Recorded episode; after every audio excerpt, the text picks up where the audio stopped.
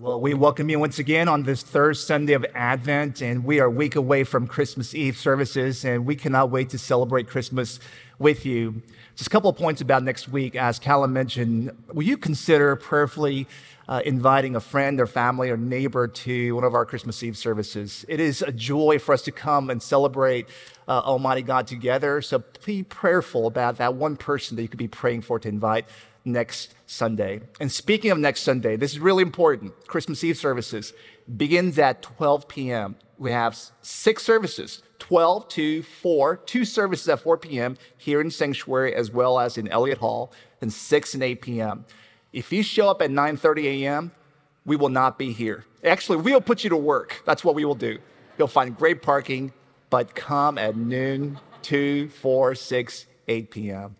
Well, I'm excited to introduce our guest pastor with us today, Mark Labberton. Most recently, recently has been uh, the president of Fuller Seminary. And what I love about Mark is his deep understanding and, and theological conviction of how theology intersects with the realities of the practical needs of the world.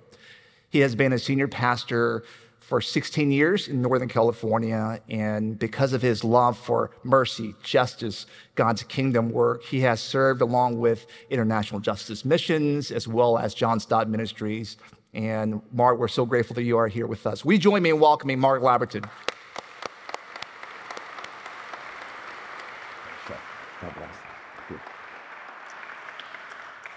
What a joy and honor it is to me to be with you today. I am grateful that this is one of many trips that I've actually had here to be part of things at Highland Park. And today I come really, as, as you know, as your other guest preachers have been probably expressing as well.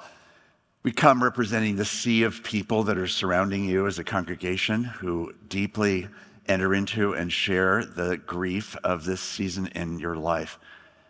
Bryan Dunagan was someone that I met when he was a Stanford student, and for years since then and, until his passing, he was someone who was just consistently a bright light, a, a gift of a brother in Christ who shared deeply so many of the same concerns that I had as well. And we found deep kinship together as a result, and many of you did likewise. So today, as we come, we come acknowledging that life is, is fragile I know there's been two other shocking deaths that the congregation has also experienced just recently. These are, these are the realities that I want us not to forget or push away, but to actually bring somewhat self consciously as we look at the text that we're going to be considering this morning. It's a text that invites us into one primary theme this morning. There are different ways of reading this section of the text, but I want to suggest the place I want us to focus is in vulnerability. Let's pray. Oh, you are a good, good God for a very, very needy world. We come this morning as individuals in need, families in need, a congregation in need. We come as citizens of this place and of this nation, many of us, and we come also, oh God, as part of the the global reality of human beings around the world. And the text that we're looking at today is actually for all of us. May we have ears to hear, and hearing, may we receive the good news because it's true and because it sets us free. In Jesus' name, amen. Now, I think it would probably not be an overstatement to say that the genealogy in the opening chapter of Matthew 1 is probably no one's life verse, right?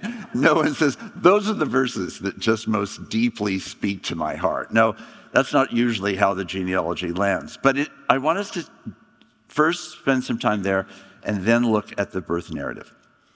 Matthew's gospel is really a gospel that I think of as the gospel of surprise. Some of you will know that it's a gospel that probably is the most uh, Hebrew in its def- def- definition and its orientation. It quotes the most from the Hebrew scriptures. It has the most citations of how it is that God is fulfilling what God had long begun in Israel and now uniquely fulfilling in and through Jesus Christ. So it is a gospel in which there's endless citation of things that are just exactly on track for the things that have been promised long ago. This is the same God that is still at work for Israel's life. And it's not at all what you expected. It's the gospel of surprise. And the genealogy is exactly the place where Matthew begins to tip his hand. And this feature of Matthew's gospel tracks all the way through the whole book. So it begins in a very classic kind of way an account of the genealogy of Jesus, the Messiah, the son of David, the son of Abraham. Nothing could signal more automatically right at the start that this is the traditional deep waters of Israel's genealogy and God's faithfulness over all of these generations by generations. And as we read through, we're expecting to see the same. Abraham was the father of Isaac, and Isaac the father of Jacob, and Jacob the father of Judah and his brothers, and Judah the father of Perez and Zerah by Tamar. This is the first surprise. We were not expecting Tamar to be in this genealogical list.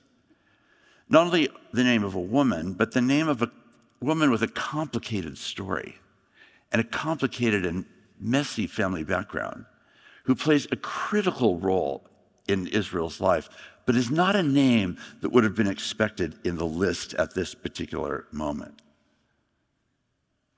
And it continues.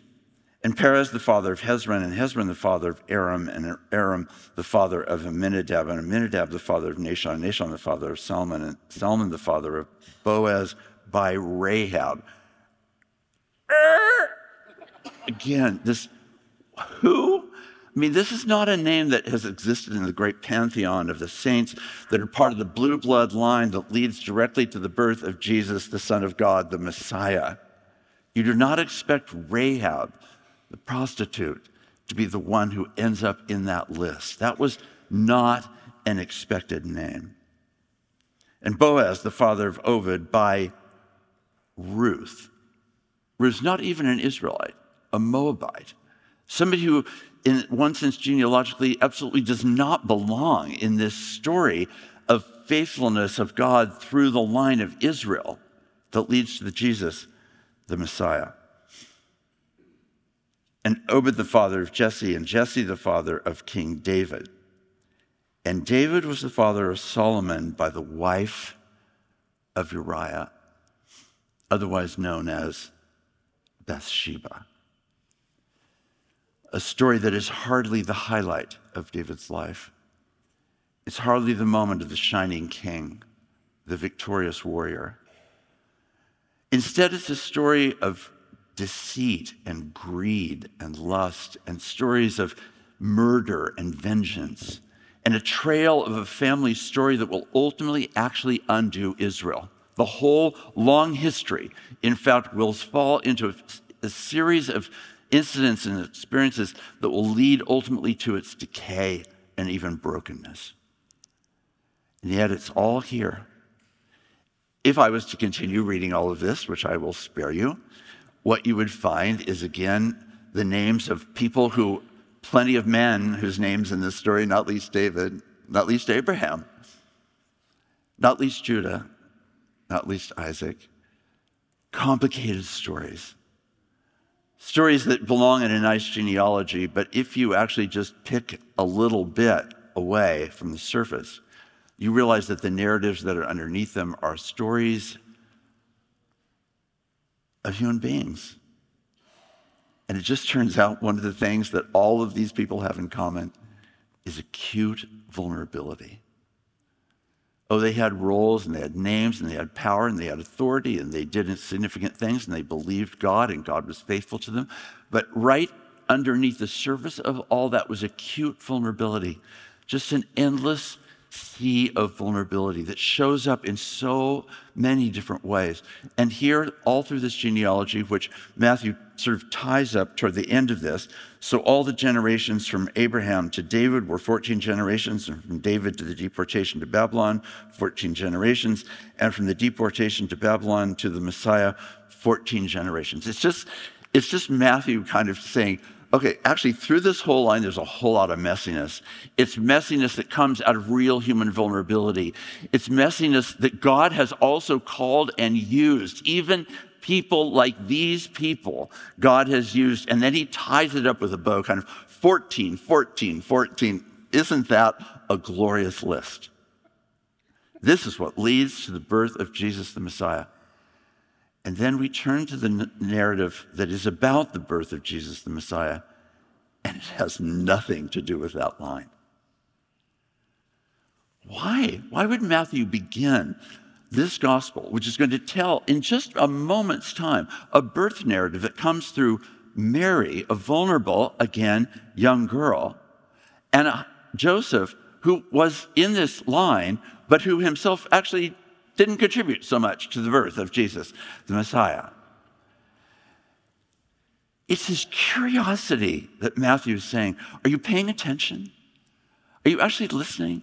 See, here's a God who has worked through this remarkable, jaded, complicated story to use vulnerable people to actually still accomplish my will and to bring God's people, Israel, to this moment. And now in vulnerability, facing the dominant power and authority of Rome, facing everything that was saying you, and saying to Israel every single day, you are vulnerable. Rome used to love building certain edifices in empty spaces where there were, of course, no large structures whatsoever. And they would build maybe a 30 or 40 foot facade just to say, in the most remote places, we are here and you are small. That vision of, of Roman power is a way of dominating the people, to say to them, You are small, but we, Roman power, are strong. And it's in that emphasis that now this vulnerable people, through this narrative, receive an unexpected, shocking surprise. Not just that along the way God has used unlikely women, but plenty of unlikely men. And God's faithfulness has persisted, persisted, persisted with vulnerable people. And now we come to this vulnerable scene that comes in the birth narrative itself. Now, the birth of Jesus the Messiah took place in this way. When his mother Mary had been engaged to Joseph, but before they lived together, she was found to be with child from the Holy Spirit. Her husband Joseph, being a righteous man and unwilling to exp- expose her to public disgrace, planned to dismiss her quietly. But just when he had resolved to do this, an angel of the Lord appeared to him in a dream and said, Joseph, son of David, do not be afraid to take Mary as your wife, for the child conceived in her is from the Holy Spirit. She will bear a son, and you are to name him Jesus, for he will save his people from their sins. All this took place to fulfill what had been spoken by the Lord through the prophet Look, the virgin shall conceive and bear a son, and they shall name him Emmanuel, which means God is with us. When Joseph awoke from sleep, he did as the angel of the Lord commanded him. He took her as his wife, and they had no marital relations with her until she had borne a son. The vulnerability of Mary is really hard to overstate.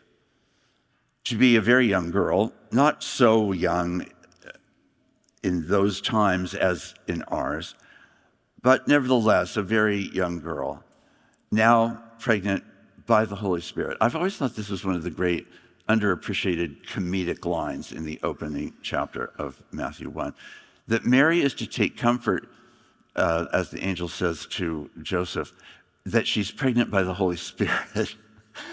I mean, I just find that like a huge, we're so used to that language, pregnant by the Holy Spirit, because that's, that's surely an easy thing to like be in stride with. I'm not just pregnant, I'm pregnant by the Holy Spirit. Let's just pause and acknowledge that's a bit of a surprise. This has never been said before in the whole scriptures. This has never been true otherwise. This is a one time event. But take comfort. Mary, she's pregnant but it's by the Holy Spirit, so it's okay. I don't know. I don't know if I was Mary, I don't know if I was Joseph, that that would be necessarily words of comfort. But it was certainly meant to be an announcement that this young girl in this vulnerable time, for these people, Israel, in this vulnerable time, and for this couple, betrothed, engaged, but not yet married, that suddenly Joseph, being a righteous person, not yet having had relations with, with Mary, now honors and receives this good news that his betrothed is pregnant by the Holy Spirit. These, these are things that are beyond mind boggling. And what are they for? They're all part of the story that leads them to God's response to an intensely vulnerable human reality that God is going to do the most surprising thing of all. He's going to come as the most vulnerable young baby. The story does not arrive, as you know, with a great conquering hero appearing on a great steed and charging and taking on somehow the masses of Roman authority and dominating power. No, Jesus comes vulnerably as God in human flesh. This is not new news verbally, like we've aligned those words ourselves. Probably all could say that's what the Christian faith confesses. But the more important thing is that it's what the Christian faith names about the character of God. That God is willing to come in vulnerability to be with us who are vulnerable. So vulnerable that we cannot save ourselves. We can't even save ourselves from Rome, let alone not save ourselves from other kinds of authorities and powers and influences and jurisdictions. It's a vulnerable world. Now, what makes this especially interesting, especially in our own day, is that now looking back on these millennia, we can say that in a way, the arc of human history is really the arc of elaborate means by which human beings in all times and places have gone to actually hide our vulnerability, to actually avoid vulnerability, to deny it, to push it away, to mask it, to dress it up, to decorate it, all for the sake of hiding actually inside vulnerabilities of so many different teeming kinds. Vulnerabilities about our own weaknesses, our own inabilities, our, our own failures, our limitations, our appearance versus the reality, always being aware of that vulnerable dynamic. Having spent a great deal of my life around academic institutions, there is probably no institution I've yet encountered that has more of a sense of a community of people of the gathered vulnerable than in academic circles. The pomposity would make you think otherwise. But in actual fact, so many people in those settings carry on this feeling I'm just a moment from being exposed. That's true in academics, it's true in lots of settings. It's true in lots of business settings, it's true in neighborhoods, it's true in families. There's people with great stature, great ability, great wealth, great influence, who actually, in their own being, struggle daily with forms of fragility and vulnerability that they know nothing of, that they don't know what to do with. This is why denial is such a pervasive theme in our lives, why looking away, shirking, blaming, masking, covering, dressing up, all of those things are the things that we do to cope endlessly with actually a fractured reality inside us, an uncertainty. Part of the shock and horror of Bryan's death is in part this sense that suddenly, in a, with a person who shows every sign of vibrant health, life, love, faith, everything in Bryan's life spilled out in this public sense, the sense of his own strength and capacity. And all of that was actually authentic. And even so, we can simply encounter an unexpected shock that we are biological creatures. We are always dust to dust. That we can simply go to sleep and not awake. That's the world that we live in. And then if you add to it layers of other kinds of social experiences in a world of violence, as we think about places around the world today, as we were praying, I was thinking about places like Eastern Congo, six million people have been killed, or Myanmar, where a war continues to this day and divides the nation and especially abuses some of the most vulnerable people in Myanmar. Or I think of Ukraine, or I think of the Middle East. All of these are stories of vulnerability, but so is it right here. Hi, I'm Mark, and I'm really vulnerable. I'm vulnerable in all kinds of ways that would not be appropriate for me to share at the moment. But they mark my life. They have guided and shaped decisions I've made. They've taken me in directions that sometimes have been really good and which God has clearly and utterly met me, and other times in ways that are wandering journeys. The gift of this season is that God comes vulnerably among us. Our children, of course, are long since grown, and as we don't yet have any grandchildren, though we're ready and eager, but no sign, no action, no apparent possibility at the moment, but eager. But it means then that when I'm in contexts, often in airports, frankly, and I see families and I see young children, and I'm watching really the vulnerability of the children, the beauty of that vulnerability, the fragility of that vulnerability, the sense of just realizing so much is happening right now between those parents and these young children. There is something remarkable happening there. And God comes as one of them and will later teach us that, in fact, we're to be like children. Now, these are things that we know, we say. These are words that I don't think are in any way surprising to you. It's just that the reality is that God came vulnerably and therefore doesn't push away or deny our vulnerability, but shares it, embraces it. This is why, in the angel's disclosure to, to Joseph, he says that Jesus will save their people from their sins because it's, it turns out that our vulnerability is not just finitude, it's a vulnerability of a, a readiness to simply pursue our own ends, to deny God, to look away, to choose our own path, to abuse our neighbor, to not see our neighbor, to not hear our neighbor, to not care about our neighbor, to consider our neighbors enemies. So much of what happens in the sociological organization of, I think, every culture is a sorting of power. Who's going to be the more vulnerable and who's going to be the less vulnerable? Probably most of us in this room would consider ourselves among the less vulnerable. And even so, both for finitude reasons, mortality, and for sinful reasons, our honest core narrative is much more complicated than it might appear. So, is there hope? The angel says that Jesus is going to save his people from their sins. And how will that happen? Because he comes as Emmanuel, God with us in our vulnerability. God is a companion to the vulnerable. I think about this as I think about all of us here this morning. You are in a vulnerable season as a congregation, a congregation with every capacity that any possible community on earth could want is in some way or another available to you as a community. And yet, in a moment, vulnerability announces itself through the shocking and painful loss of Bryan. What that holds up is an opportunity to see ourselves.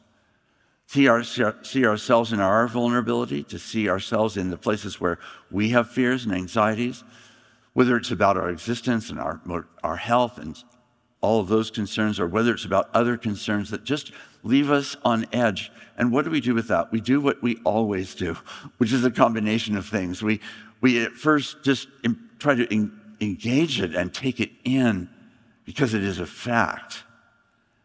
But in the context of that, some of us are going to try to move as quickly as possible away from that reality because not because the point is to dwell forever on the passing of Bryan, but because forever we are meant to actually face our vulnerability. But because we're really uh, so uncomfortable with that, we do everything we can to, you know, hide in any possible space that we might get, which might be cultural or financial, it might be relational, it might be product, about being hyper productive, about deciding to resolve to rise above any vulnerability that might yet be avail- available for someone else to see. Unless the God who, who is vulnerable comes to us to be Emmanuel, God with us in our vulnerability. I could tell countless stories of my own vulnerability, of my own incapacity. But in the middle of all that, I've also been able to be a pastor to a congregation of people in, of all places, Berkeley, California. Weird and wonderful Berkeley. And in that context, there's just a lot of vulnerable people. And the privilege of being a pastor, the privilege of being in a Christian community, is the opportunity to stand very proximate to one another in our vulnerability, to actually know how to do this in a, in a genuine way, in a vulnerable way, in a capacity to actually empathize and not to walk away. But it's a journey. It takes time to become like that. Let me tell you about a woman named Doris. Doris was a woman in our church at the time who was about 85 years old. She was a regal, tall, very thin, beautifully uh, white haired lady, the kind of woman who would have her hair done at 11 on Friday every week. She was that sort of Presbyterian woman. And Doris was always just there in the fourth pew to the left. She was radiant and she was real. Her life had told a complicated story. On this particular day, I'm in the between two services that we had, and in the context of that, somebody comes up and says to me that Doris had arrived and something terrible had happened to her at, the, at her car on the street, and that she wasn't coming in, but the person wanted me to know that she had been roughed up in some way, which I didn't understand. I was eager right after the services to rush to Doris's house because Doris had been my pastor so many times. I thought maybe this time I could actually be Doris's pastor because she was so uh, perhaps in need. So I arrived at, at her home and she invited me in. It was clear that she was sort of ruffled up a bit, but I couldn't quite figure out what it was that was going on. We sat down. I said, Doris, tell me, like something happened this morning. I don't know what it is at all. She said, Well, you know, you know, I was just parking in that place. You know that place that I parked? I, I said, I do. I know that place. She said, Well, I was just in that place and I was reaching back across the driver's seat to the passenger's seat to, be, to get those nut muffins. You know the nut muffins that I often bring to church? Well, I was just reaching over for the nut muffins when somebody struck me from behind, pushed me across the console, put me in the passenger seat, grabbed the keys out of my hands, put them in ignition, slammed his door, and off we went. I was just so surprised, she said. Well, indeed, I said, by all means. Of course, you were surprised. She said, So I asked him what his name was. Note to self when being kidnapped, start by asking your kidnapper's name. It was Jesse. So I said, He said his name was Jesse. I said, Jesse, what's happening? He, said, Well, we're going to your bank because I'm going to need some money and I'm going to get it from you. And in a sequence of of stops in sequential branches of her bank. They collected as much as he could coerce out of her account through the course of that morning. And Doris is finally about to be left by the side of the road. Each time she's coming in, she says, Now, have you done this to other people? You know, why are you doing this? Because I'm a drug addict. It's a terrible thing, Doris said, to be a drug addict. Do you know that it's a terrible thing to be a drug addict? Your life is going to dissolve if you just keep going in that direction. You need Jesus, but you need a really good drug rehab program. Next stop, next stop. I had lots of drug rehab programs, none of them have worked. Again, another stop, and now finally, he's about to leave her. She says, I can't get out of the car. So Jesse comes around to the passenger seat, opens the door, escorts her around to the driver's seat, helps lift up her legs to get into the car, puts the seatbelt across her, and then leans in and kisses her on her cheek. Doris said, Have you done this before? I'm going to pray that you get caught. This is terrible. You really should not be doing this to people. But secondly, you really need Jesus. I'm going to take care of that. But you also need a, to be convicted. So you'll stop doing this. And then you really need a good drug rehab program. I said, Doris, that's just overwhelming. She said, I know. But as I was sitting here, I was thinking, you know, I bet today there were a lot of other people that were also kidnapped. Note to self when kidnapped, remember that you were among the fellowship of the kidnapped. I mean, it was like, so Doris, I came here to be your pastor, but maybe you could just close us in prayer because of the trauma I'm now experiencing through your telling of the story that now makes me feel disturbed about the world and about you. So we actually both prayed. It was not a surprise a couple weeks later that she was called in for a lineup. Sure enough, there was Jesse, third from the left. I went with her on the morning that she was to testify. She gets into the into the witness box and she more or less says, "Hey Jesse, it's me, Doris. Remember we we, we had that time in the car. You remember that one?"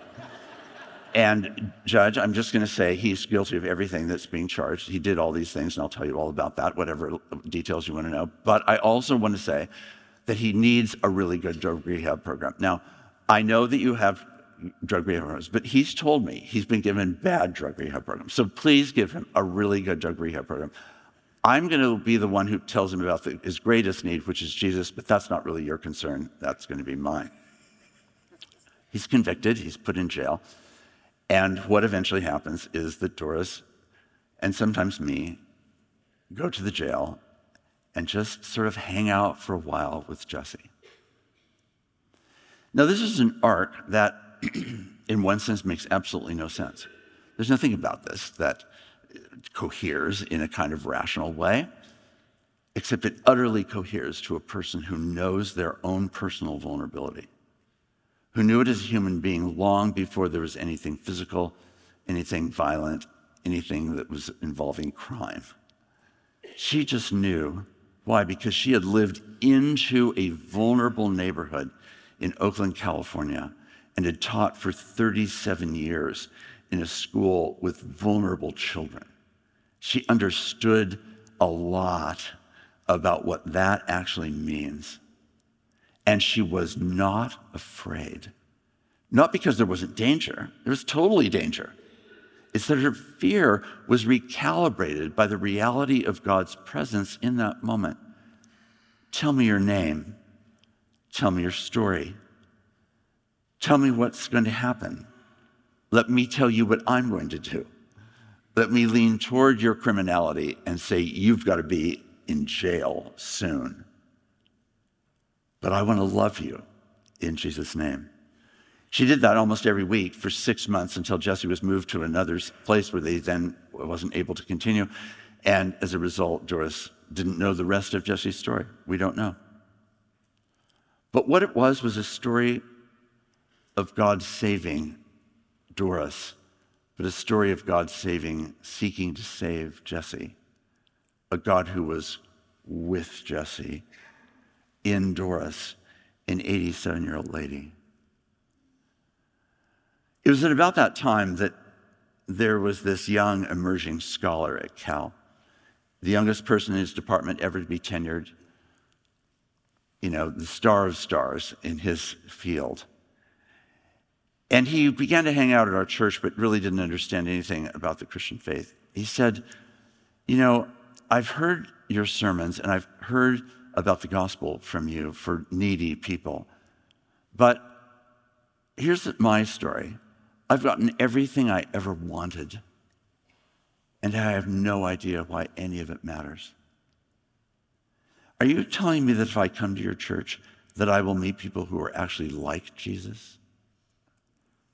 Okay, so there's a question for a pastor to be asked. I said, Yeah, there are. And when he eventually came, Doris was the first person I wanted him to meet.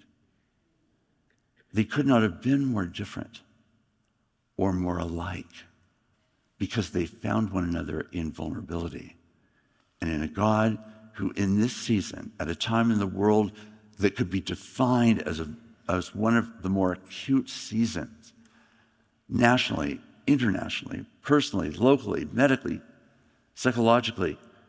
We are vulnerable. And the great and amazing news of flowers like these and a beautiful sanctuary like this and services that will celebrate and have been celebrating a God who holds the future. That God holds the future in vulnerability and invites you to live in the awareness of your vulnerability in order to receive the good gifts that God can give you only in our vulnerability. So, as we pray for Allie, as we pray for her family, as we pray for the vulnerability that we share, as we experience the vulnerability of our own families, lives, circumstances, challenges, questions, doubts, fears, anxieties, we meet a God who is with us to save us. And that is good news for the vulnerable. Hear us, O God. Our cries are deep, our hearts open to you. Maybe not open to one another, maybe very quiet, invisible, unseen. Maybe people sitting next to us in the pews have no idea what it is that we're actually carrying. But you, O oh God, are able to do what we cannot do. Meet us, and may the good news of Christmas land as the good news for the vulnerable, of whom we are all a part. In Jesus' name.